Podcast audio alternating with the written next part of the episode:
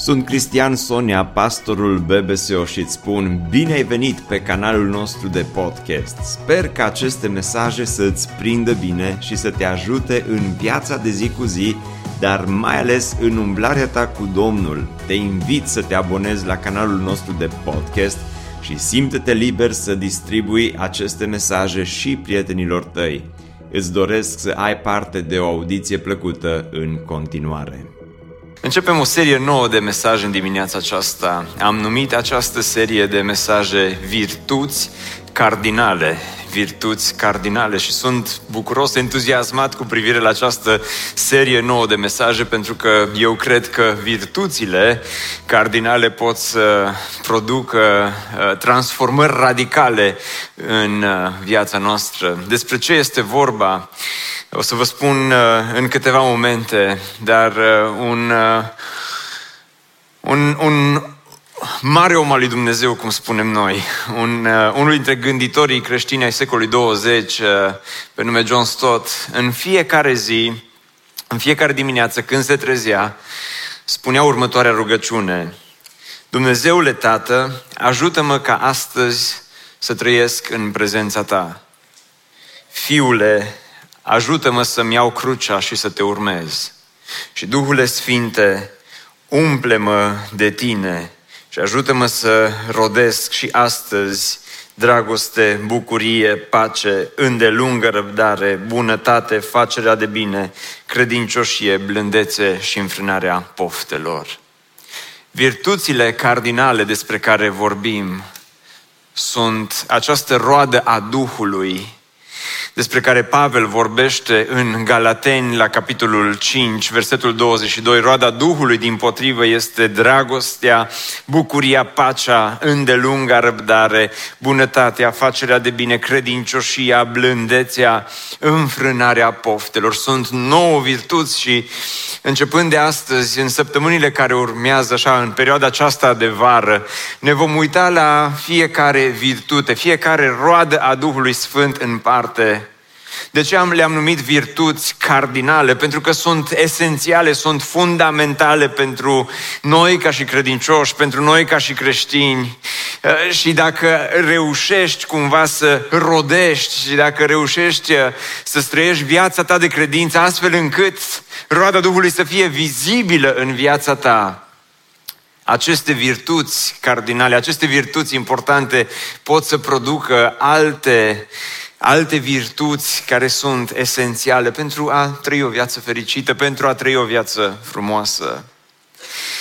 Haideți, așa cum stăm, să închidem ochii și să ne rugăm. Doamne, venim înaintea Ta și adevărul este că atunci când ne uităm în interiorul nostru, câteodată ne înspăimântăm de ceea ce găsim acolo.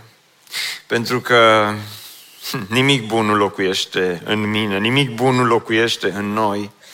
Îți mulțumim însă că ne-ai dat Duhul Tău cel Sfânt și cu ajutorul Lui putem să rodim virtuți frumoase, virtuți bune, roade pe care doar Tu le poți da bisericii, roade pe care Tu le poți produce în viața noastră fiecăruia. De aceea te rog să ne ajuți pe noi ca și biserică să devenim credincioși roditori.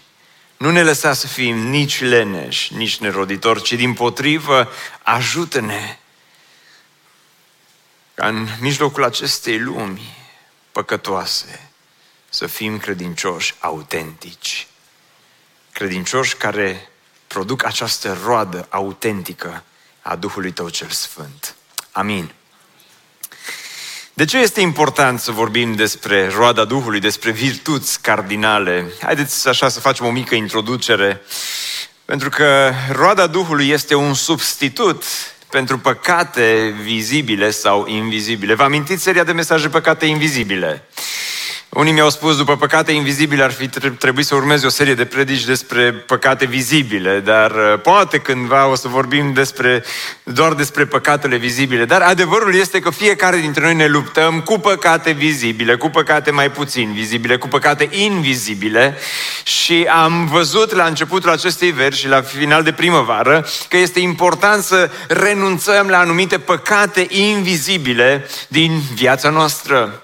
Dar nu poți doar să vorbești despre păcate invizibile nu? și nu poți doar să încerci să te ferești de păcate invizibile, pentru că dacă nu există un substitut, dacă nu există ceva cu care să înlocuiești păcatele invizibile din viața ta, o să, o să te țină dorința aceasta de a renunța la aceste păcate invizibile cam până se termină programul, poate nici atât, și după ce ai plecat de aici o să te lupți cu aceleași păcate, o să te lupți cu aceleași probleme, o să te lupți cu alte păcate despre care poate nici măcar nu am apucat să vorbim aici și o să rămâi dezamăgit.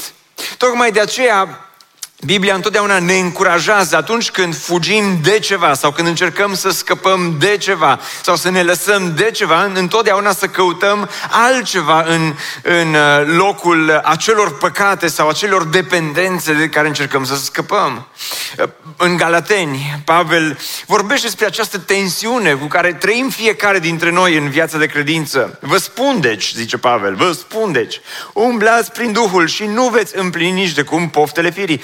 Căci firea poftește împotriva Duhului, iar Duhul împotriva firii. Spune Pavel, întotdeauna în viața noastră de credință există a, a, această tensiune, această luptă între firea pământească, firea pământească sunt păcatele vizibile, invizibile, și uh, roada Duhului.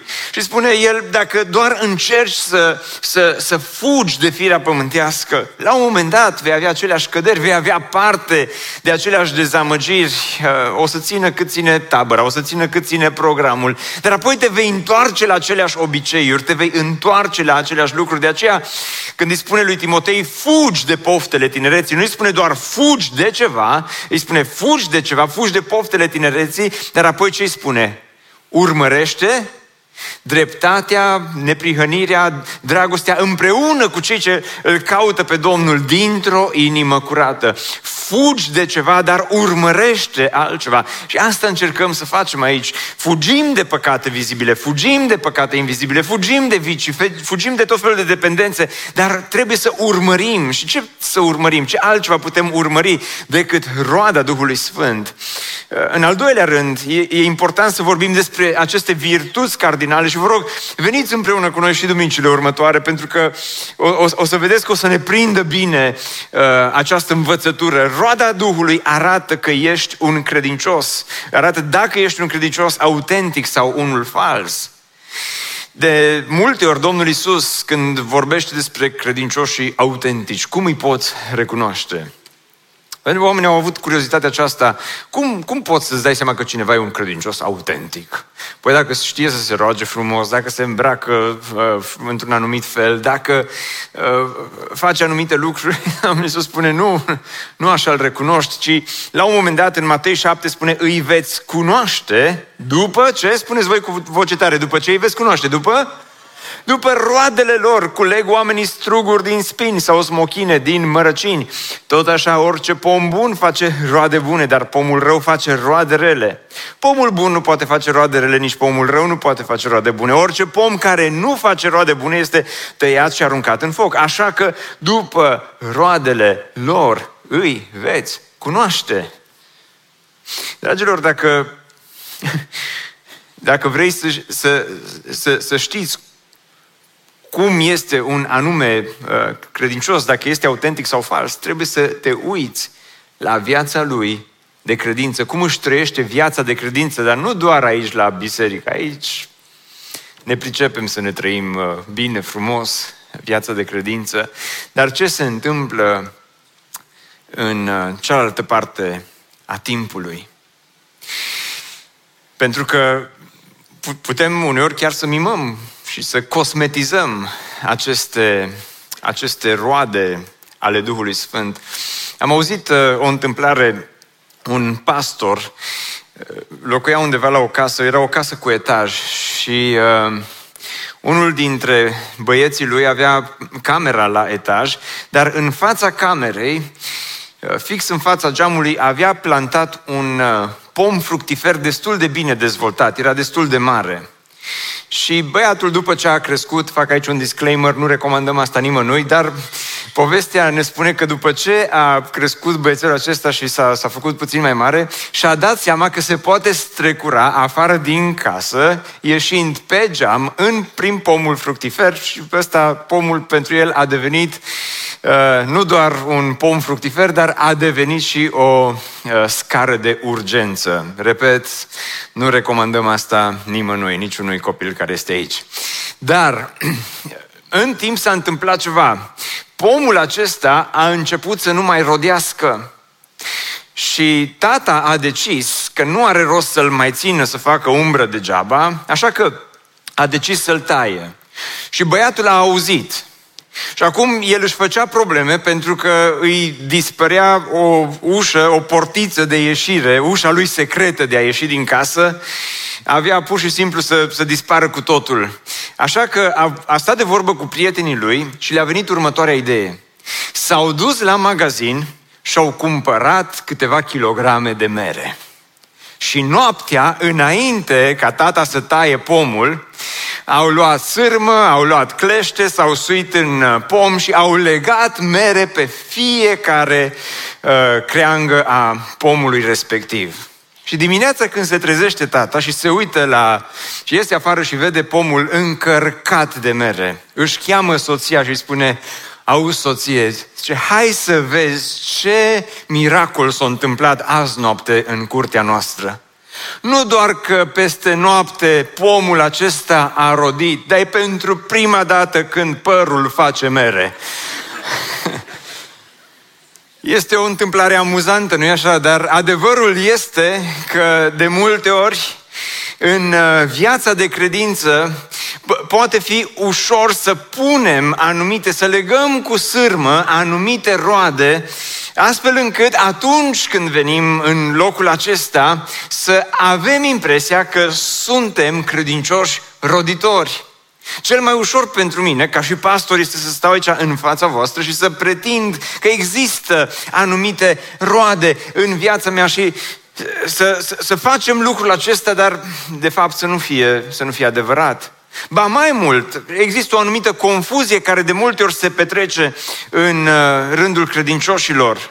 Și anume, de multe ori ne punem întrebarea: măi, cum poți să știi că cineva are Duhul Sfânt? Și acum nu vreau să intru în tot felul de controverse din astea baptisto-penticostale. Îi iubesc și pe baptiști, iubesc și pe prietenii mei penticostali. Domnul să vă binecuvinteze pe toți. Dar adevărul este că de multe ori confuzia se întâmplă în felul următor. Avem impresia și arătăm cu degetul înspre credincioși care au Duhul Sfânt în funcție de darurile spirituale. Dar darurile este ceea ce Dumnezeu face pentru noi și Duhul Sfânt dă daruri în mod suveran după cum voiește.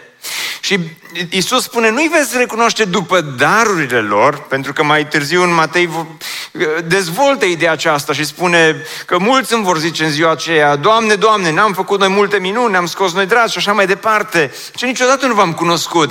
Dar credinciosul poate fi identificat, credinciosul autentic poate fi identificat, nu în funcție de daruri. Darurile sunt mecanismul prin care Duhul Sfânt rodește în viața noastră, dar credinciosul este identificat în funcție de rodire, în funcție de virtuți, în funcție de roada pe care o produce în viața lui. De aceea este important să vorbim despre virtuți cardinale și de aceea, în al treilea rând, roada Duhului te ajută să crești din interior înspre exterior. Vedeți, nu există nimic spectaculos cu privire la roada Duhului Sfânt. Roada Duhului nu are de-a face atât de mult cu performanțele noastre spirituale. Noi de atâtea ori suntem înclinați înspre a avea anumite performanțe spirituale, înspre a avea anumite realizări din punct de vedere spiritual și sigur cu toții ne dorim să, să creștem până la un anumit punct, nu, nu e o problemă asta, dar ideea este că s-ar putea să fie ușor să cosmetizezi exteriorul, fix ceea ce spuneam mai înainte, să legi cu sârmă anumite lucruri artificiale de propria ta viață și să ignori interiorul. Pe vremea Domnului Iisus, nu știu dacă se mai întâmplă astăzi, dar erau foarte mulți specialiști în a cosmetiza partea exterioară. Erau mulți specialiști care se pricepeau bine la a face exteriorul să arate frumos. De aceea, Domnul Iisus, la un moment dat, le spune ipocriților. Nu nouă lor, nu, nu ne jignește pe noi, ci despre ei vorbea. Se spune, ipocriților, spune Domnul Iisus, voi curățați partea de afară a, a paharului sau a farfuriei, dar pe dinăuntru, zice, sunteți murdari, sunteți ca niște morminte văruite.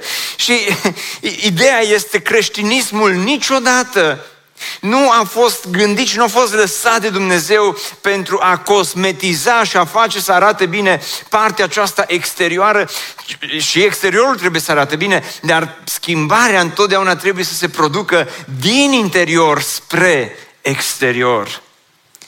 Vedeți, în ultimii ani la noi în țară turismul s-a dezvoltat destul de mult, dar s-a mai dezvoltat încă o formă de turism, turismul rural. Nu te duci doar acolo la mare unde e parcarea scumpă și uh, prețurile sunt foarte mari. Te poți duce acum în, să, așa, în vacanță la, la sat și te duci, închiriezi uh, o casă din asta rurală și uh, faci în timpul săptămânii ca să nu te plictisești, nu doar stai așa la soare sub umbreluță, dar faci anumite activități din zona rurală și te duci la coasă și te duci uh, să ai grijă de uh, grădină și uh, dai de mâncare la vacă și dacă ai curajul, mulci vaca.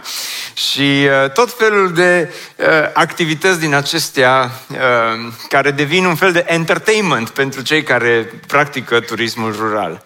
Și mă gândeam că pentru o săptămână, câteva zile, cât te ține să stai și să uh, te relaxezi așa în turismul acesta rural, pentru, pentru un timp scurt poți să ai parte de multe beneficii, să zici, măi, uite ce viață frumoasă, uite ce faină e, uite cum era mai de mult, uite ce... Să ai parte de toate beneficiile acestea, dar fără responsabilități. Dar m-am mai gândit la ceva. Biserica a dezvoltat cumva ideea aceasta de rodire ca și entertainment, adică să ai parte de anumite beneficii ale creștinismului, dar fără responsabilități, să, să nu-ți mai pese neapărat ca roada Duhului, care ar trebui să fie evidentă în fiecare dintre noi. Le lăsăm așa cumva deoparte și doar beneficiile dacă am putea avea parte, dar fără responsabilități. Plus că mai este ceva. Ca să ai parte de roada Duhului spre care Pavel vorbește, dacă dai, te rog, spune aici, dacă trăim prin Duhul, să și umblăm prin Duhul, să nu umblăm după o slavă deșartă. Adică să nu, să nu umblăm doar după performanțele acestea spirituale, zice, ci să umblăm prin Duhul. Și dacă vrei să ai parte de, de roada aceasta a Duhului, care este dragostea, bucuria, pacea, dragostea, bucuria, pacea, îndelunga răbdare, bunătatea, facerea de bine, credincioșia, blândețea, înfrânarea poftelor, astea nu le obții cu o predică. Nu o să... Îmi imaginez că plecăm de aici în dimineața aceasta și toți, dintr-o dată, săptămâna aceasta, toate aceste virtuți vor fi, la modul așa, cel mai perfect cu putință, vor fi vizibile în viața noastră. Dragilor, îți ia timp, dar trebuie să începi de undeva. De aceea, pe parcursul acestei serii de mesaje, nu vom urmări perfecțiunea, ci vom urmări progresul spiritual. Să începem să lăsăm aceste virtuți care, atenție, în lumea în care trăim, seria aceasta de mesaje este extrem de importantă pentru că toate aceste virtuți, o să vedeți că sunt contraintuitive. Mă gândeam să pun numele acestei serii de predici contraintuitiv, pentru că tot ce spune Biblia despre aceste virtuți este contraintuitiv. Nu-ți vine ușor să le practici, nu-ți vine ușor să le faci, nu, n-ai chef de ele în, cele mai, în cea mai mare parte a timpului. Și cu toate acestea sunt atât de importante.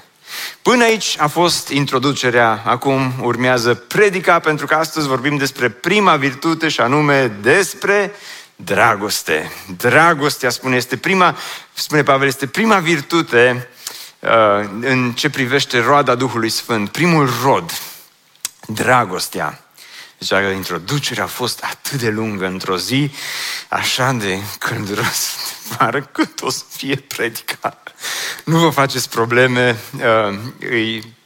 E o predică, urmează o predică mai scurtă, da? E o predică puțin, o să fie doar puțin mai lungă decât introducerea, o să fie așa un fel de doi în unu în dimineața aceasta. Și uh, apoi o să continuăm următoarele săptămâni, luăm fiecare virtute în parte și o să fie așa predici din astea foarte, zic eu, folositoare, dar din astea de vară, așa, care să, să, să-ți răcorească sufletul și să te ajute să stai mai aproape de Domnul și toată biserica să spună amin. Deci, roada Duhului, spune Pavel, dimpotrivă, este dragostea. Acum, când vorbim despre dragoste, vezi, zice, ce rost are să vorbim? Ce ai putea vorbi despre dragoste? Pentru că știm cu toții ce este dragostea. Dragostea poate fi acea, nu știu să fac asta, inimioară. Poate fi... Uh, Este un sentiment, este, este acea infatuare pe care o simți din când în când. Dragostea este atunci când îți vine să faci bine celor din jur. Dragostea este atunci când îți vine să te căsătorești cu cineva. Dragostea este acel sentiment plăcut pe care din când în când îl experimentăm cu toții, dar care nu ține întotdeauna foarte mult. Și s-ar putea să fie asta definiția noastră despre dragoste, dar cu toate acestea, Biblia nu așa definește dragostea. Dragostea, o să vedem potrivit Bibliei, nu este un sentiment în primul rând și nu-ți vine neapărat, nu-ți vine natural, este contraintuitiv, nu-ți vine natural să iubești pe cei din jurul tău. Nu-ți vine natural să arăți bunătate, să arăți dragoste, nu-ți vine natural să ierți, nu-ți vine natural să fii îndelung răbdător, ci dimpotrivă, uneori natural este să le lași pe toate și să pleci. Asta îți vine în mod natural, asta e intuiția, asta ți-aș spune. Nici nu mai are rost să încerci, nici nu mai are rost să stai în biserica aia, nici nu mai are rost să stai în familie, nici nu mai are rost să rămâi la jobul la care ești, că oricum oamenii sunt cum sunt. Nu are rost. Am, am auzit despre un cuplu care se pregăteau pentru căsătorie și s-au dus la pastor sau preot și au mers cu următoarea rugăminte la el și au spus: ne dați voie să facem o mică, mică modificare, nu mult, puțin, la jurămintele și la întrebările pe care dumneavoastră ni le puneți când suntem la altar. Și pastorul le-a spus: sigur, puteți să le scrieți, mi le trimiteți, le verific și apoi, zice, povestim. Și să știți că a fost o foarte mică modificare, doar la întrebări. Dacă din dragoste, de bunăvoie și nesilită de nimeni în căsătorie pe cutare. Apoi, dacă promiți, înaintea martorilor văzuți și nevăzuți, să fie alături, la bine și la greu, în bogăție și sărăcie, până când vă veți iubi unul pe altul.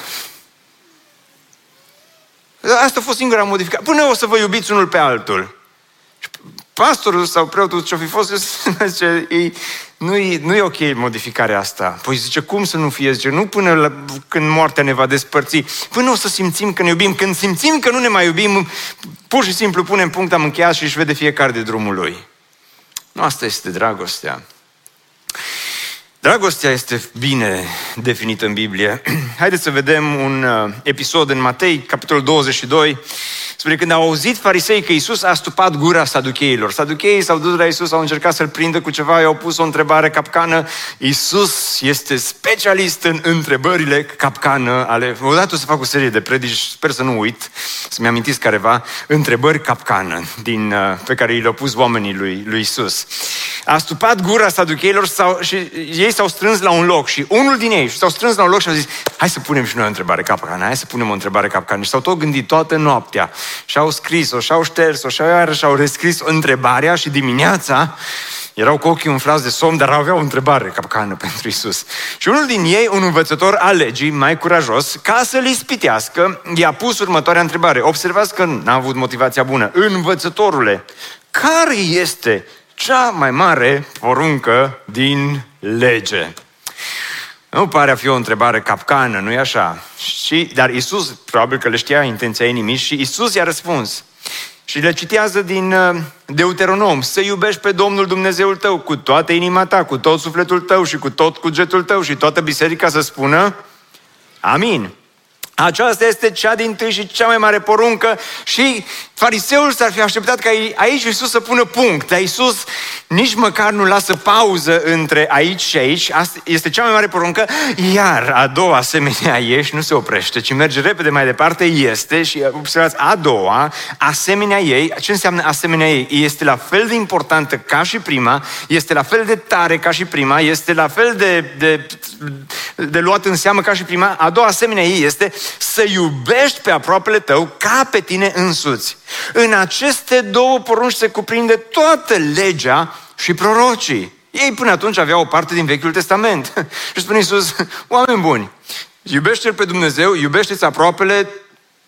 Tot Vechiul Testament pe care l-aveți voi până acum este doar un comentariu la astea două. Iubește-L pe Dumnezeu și iubește-ți aproapele. Dar de ce Iisus insistă și nu se oprește aici și insistă cu a doua parte? Pentru că, dragilor, dragostea, ascultați-mă cu atenție, dragostea se probează în primul rând și dragostea se probează prin ceea ce faci, nu prin ceea ce declari. Dragostea se probează prin ceea ce faci, nu prin ceea ce declari, pentru că oamenii aceștia aveau tot felul de declarații de dragoste față de Dumnezeu. Și nu doar atât, nu aveau doar cele zece porunci și legea lui Moise, dar ei și-au mai fabricat încă șase sute treisprezece porunci și legi de ale lor. Vă dați seama, șase sute treisprezece, regulamentul taberei era gros. Nici nu-ți venea să mai mergi la biserică. șase sute treisprezece, dar, dar nu doar atât, dar aveau șase sute treisprezece de uh, porunci care ei și le-au fabricat, dar multe, multe, multe, multe portițe. Excepții. Eu, eu zic că aveau șase sute de, de legi de ale lor și aveau cel puțin o mie de excepții. Pentru fiecare avea una și jumătate sau ceva de genul acesta.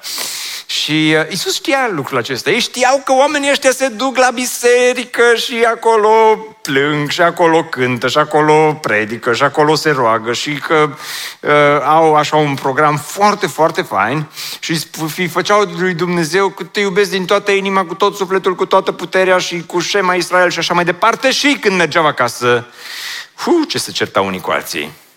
Și când mergeau acasă, Uh, și când mergeau pe stradă, și când mergeau între vecini, și când mergeau la muncă, erau doar roade agățate cu sârmă de viața lor. Și de aceea Iisus spune, dragostea se probează prin ceea ce faci, dar spune mai departe, să iubești pe Domnul Dumnezeu tău, pentru că dragostea față de Dumnezeu se probează prin dragostea față de aproapele tău. Pentru că degeaba spui că îl iubești pe Dumnezeu dacă nu-ți iubești aproapele. În urmă cu mai mulți ani de zile am fost într-o biserică, o bisericuță mică de tot. Și la întâlnirea respectivă, cred că au participat undeva în jur de douăzeci de persoane. A fost o întâlnire așa de frumoasă. Ne-am închinat, ne-am rugat, au fost așa o scurtă predică și se vedea cum... Și ai, ai, ai, ai, zice că, ai fi zis că Duhul Domnului este prezent și cercetează pe oameni și, deși erau foarte puțini, vă mărturisesc că am avut impresia că particip la un program de trezire spirituală. Ce rugăciuni! Ce declarații față de Domnul! Ce lacrimi! Ce, cât de mișcați erau oamenii de ceea ce se întâmpla acolo, deși totul era atât de simplu, atât de... atât de minimalist, ai zice, în întâlnirea respectivă și totuși Duhul lui Dumnezeu era la lucru și oamenii erau atinși de cuvântul lui Dumnezeu. Și pot să-mi imaginez și acum, erau puțini bărbați în biserică, dar, dar bărbați fiind erau așa cu lacrimi în ochi și așa se rugau și așa îi făceau declarații Domnului. Și am zis, slavă Domnului, așa, așa încurajat, eram pastor foarte, foarte tânăr la vremea respectivă și așa încurajat am fost și am zis, s-a meritat să merg pe drumul acesta și să fiu pastor. Uite cum lucrează Domnul. Uite, uite cum m-a folosit Domnul în seara aceasta. Deja începeau să apară așa sentimente de mândrie. Și voi pastori aveți. Nu. Și am, când am ieșit afară din biserică, din întâlnirea respectivă, am ieșit în curtea bisericii. Și curtea bisericii era plină de găinile vecinului. Vecinul i-a deschis o portiță prin gardul bisericii și le-a trimis, el cred că a vrut să ne ajute să tundă iarba. Doar că găinile nu doar că tundeau iarba, dar o și fertilizau în același timp. Și unul dintre frații din biserică, atunci când a ieșit în curte, se uită la vecinul care și el era afară și spune: ești un om de nimic. Cum ai putut, zice, să lași găinile astea, zice, să intre aici în curtea bisericii? Mă, tu nu vezi ce fac găinile astea aici în curtea bisericii? Tu chiar n-ai niciun pic de minte în capul ăla. Și cu zece minute înainte era trezire spirituală. Și cu zece minute înainte mă bucurasem că m-am făcut pastor. Și acum aveam gânduri total diferite. Și mă duc la fratele și spun: frate, lăsați că nu e nicio problemă, ne ajută, ne tunde iarba, nu mai tundem noi. Lasă-mă, frate pastor, dar ce zici, nu vezi ce, ce fiecare face aici ce vrea și continuă și continuă și nu-l pot opri pe fratele care experimentase trăirea spirituală și, declar, și făcuse declarații față de Domnul. De aceea Iisus, cred că și pe vremea lui Iisus erau oameni care făceau anumite declarații, dar când plecau și când trebuia să își arate dragostea față de aproapele, se întâmpla exact opusul. De aceea dragostea față de Dumnezeu, spune Iisus, se probează prin dragostea față de aproapele tău, prin dragostea față de cel care este acolo lângă tine. Și am mai spus asta, repet, pentru că vă este de folos, ne este de folos. De multe ori este mai ușor să iubim pe cei care sunt departe decât pe cei care ne sunt aproape. Pe cei care ne sunt aproape, în familie, în biserică, la jobul pe care îl avem, pe ăștia îi cunoaștem prea bine și e greu să iubești pe cineva când îl cunoști prea bine. Dar cei care sunt departe îi cunoaștem numai vitrina din viața lor, tot arată bine și sunt ușor de iubite ea de. Frații din Australia, eu pe voi vă iubesc cel mai mult. Dar dacă ne urmărește cineva de acolo, pentru că nu vă cunosc, nu prea am verișor pe acolo, dar uh, spune Iisus, pe cei care sunt aproape de voi, pe aia trebuie să-i, să-i iubiți. Și mai mult decât atât, într-o seară, Iisus, înainte să fie crucificat, era împreună cu ucenicii și uh, la un moment dat spune: vă dau o poruncă nouă. Și cred că și-au luat pixul să scrie altă poruncă nouă, am crezut că ne-ai dat una nouă, mai este una nouă, șase paisprezece. șase paisprezece, poruncă nouă. Și zice, stați, nu vă grăbiți să o numerotați, că e aia veche. Să vă iubiți unii pe alții, așa cum v-am iubit eu. Și mă întreb, de, oare de ce a simțit Iisus nevoia să se repete? Că tot a predicat el despre dragoste. De ce și acum, în ultimele ceasuri, el vorbește despre dragoste? Știți de ce? Că s-au întâlnit după o zi toridă de vară, cum este astăzi. Și s-au așezat în camera de sus. Și obiceiul era că trebuia să-și spele picioarele, doar că era unul care le spăla picioarele la toți. Și când a venit vorba să își pună în practică obiceiul, Petru i-a dat un cod lui Ioan: spală-le tu astăzi, că nu mai pot. Ioan i-a dat un cod lui Toma: hai că și așa, mare credință nu ai, măcar spală picioarele. Toma a dat un cod la Matei: toată viața ți-o mers bine că ai fost vameș, spală picioarele. Matei a dat un cot la altul și tot așa, până când a ajuns la ultimul, nu știu care a fost ultimul, și ăsta i-a dat un cot lui Iisus: spală-le tu. Și Iisus nu mai era la cine să dea cot. Și Iisus, spune Biblia, că a luat ștergarul și a făcut ceea ce era de neimaginat. I-a iubit pe ucenici, spălându-le picioarele. Și apoi le spune: să vă iubiți unii pe alții cum v-am iubit eu. Dar asta să rămână cu voi, pentru că ceea ce am făcut eu cu spălarea picioarelor încă nu este sacrificiul acela suprem. Stați să vedeți ce se va întâmpla. Stați să vedeți cum o să vă iubesc. Stai să vezi ce o să fac pentru tine. Stai să vezi cum arată dragostea adevărată. Pentru că este oximoronul acesta al dragostei. Vă dau o poruncă. Dragostea în vremea noastră poate fi oricum, numai poruncită, nu. Du-te acasă și încearcă asta. Spune-i soțului: îți dau o poruncă nouă, să mă iubești. sau soție, îți dau o poruncă să mă iubești. Este oximoron, pentru că nu poți să asociezi porunca și dragostea să le pui uh, așa împreună și zici, cum, ce fel de poruncă este porunca aceasta?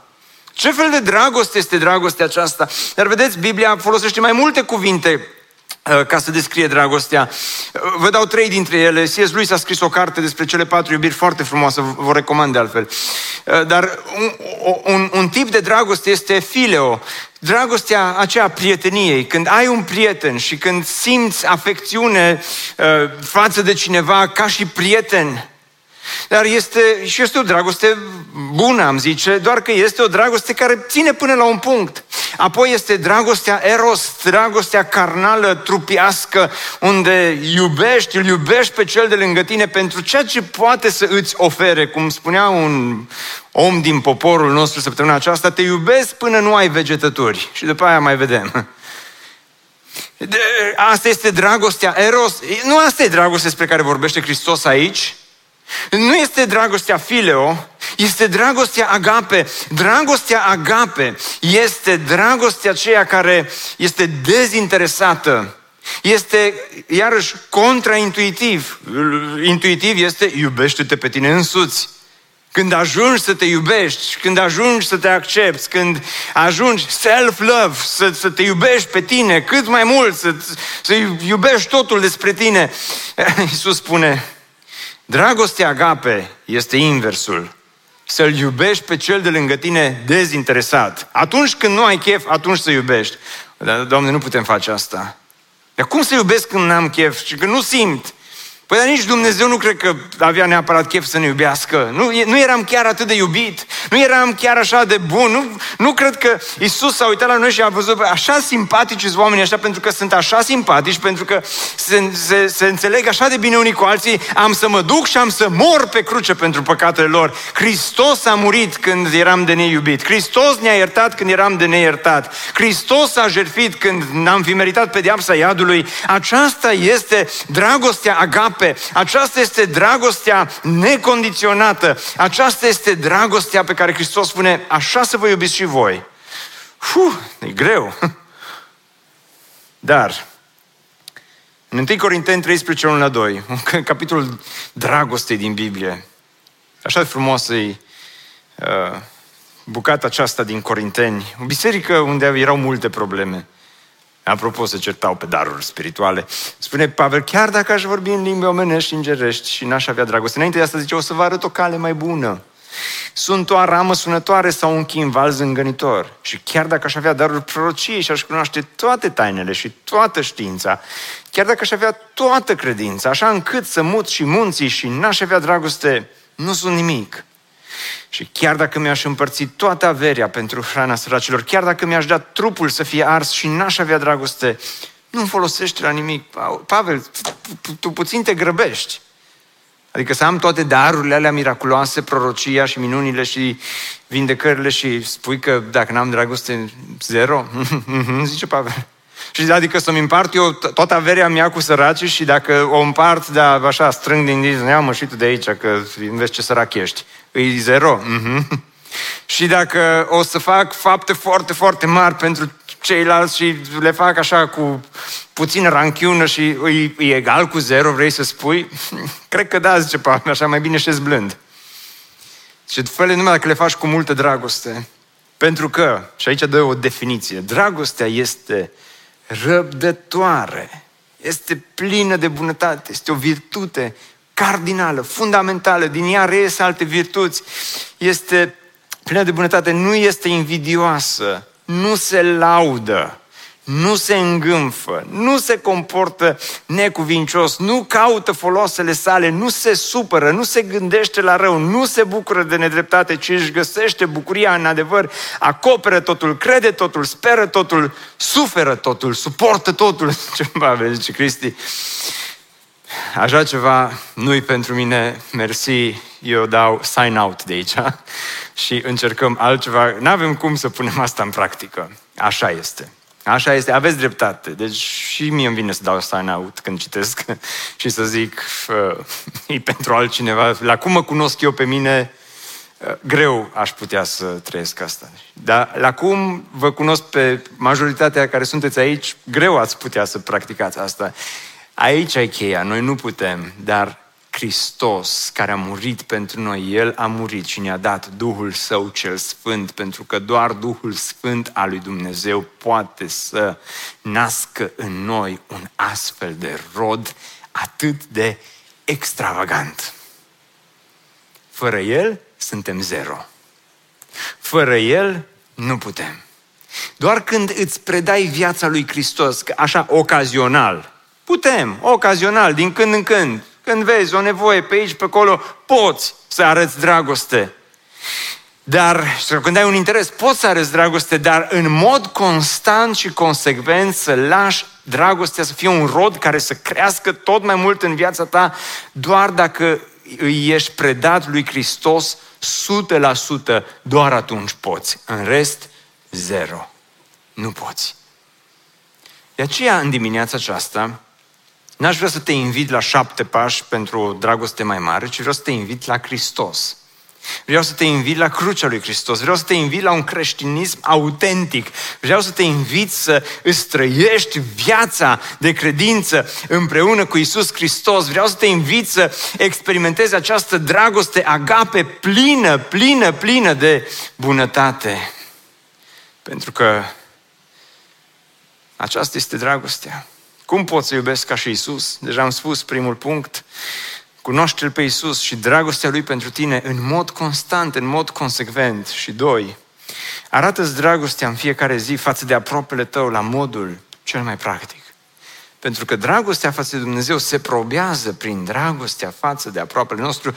Aici e cuprinsă toată legea și prorocii, Vechiul Testament, Noul Testament, tot ceea ce spune Hristos și Pavel și ceilalți care au scris uh, Biblia, sunt doar comentarii la iubește-L pe Dumnezeu și iubește-ți aproapele. Nu căuta folosele tale, caută folosele celuilalt. E un comentariu la iubește-L pe Dumnezeu și iubește-ți aproapele. Iertați cum a iertat Hristos. Este același lucru. Aici e cuprinsă tot. Și vedeți, farisei aveau multe legi și multe portițe. Hristos are o singură poruncă, două în una, am putea zice, fără nicio portiță. De aici nu mai e nicio portiță de scăpare. Nu, nu poți să zici, mă strecor pe dincolo sau încerc altceva. N-ai, n-ai nicio cale de ieșire. Este așa de simplu, dar este așa de profund. La asta ne cheamă Hristos. Aș vrea să închei spunându-vă o, o poveste adevărată. Un cuplu au ajuns să se certe atât de rău încât s-au dus la consiliere, nu le-a ieșit, nu... Au ajuns, să, au ajuns la concluzia cel mai bine ar fi să se despartă. Așa că, în cele din urmă, soția s-a dus la consilier și a spus, eu am decis să divorțez. Dar zice, nu doar că vreau să divorțez, dar înainte să divorțez vreau să-l fac să sufere. Zice, cum a făcut el pe mine să suferă, așa vreau să-l fac și eu pe el. Și consilierul s-a gândit puțin și a spus, uite, am o propunere pentru tine. Și cred că e una bună, zice. Încearcă, zice, să, așa, ca să-l faci să sufere. Zice, du-te acasă și vreo trei patru săptămâni. Comportă-te și prefă-te că îl iubești din toată inima. Fă-i cea mai bună mâncare în fiecare zi. Apreciază-l, spune că îl iubești din toată inima, spune că pentru tine nu mai există altul ca și el, spune-i, arată-i cât de mult ții tu la el, arată-i respect așa în fiecare zi, încearcă să te gândești la lucrurile care îi plac lui cel mai mult și în astea trei patru săptămâni încearcă să le faci cât mai des cu, cu putință și pune-le în practică și, și, și fă-l să creadă că îl iubești așa la nebunie și că pentru tine nu mai există altcineva în lumea aceasta și după trei patru săptămâni când l-ai prins acolo și când, când chiar crede că îl iubești de numai, aruncă bomba și spune-i nu mai vreau să te văd niciodată, de mâine am plecat. Soția zâmbește și se uită la el și zice, bun plan, exact asta o să fac. Și s-a dus femeia acasă. Și a început să-i povestească, să-i spună soțului, dragul meu, știu că nu ne-am înțeles bine, dar, dar, dar vreau să spun că te iubesc din toată inima. Pentru mine nu mai există nimeni ca tine în lumea aceasta. Și a început să-l aprecieze și pentru lucrurile bune și l-aprecia și când nu-și punea ciorapii la loc.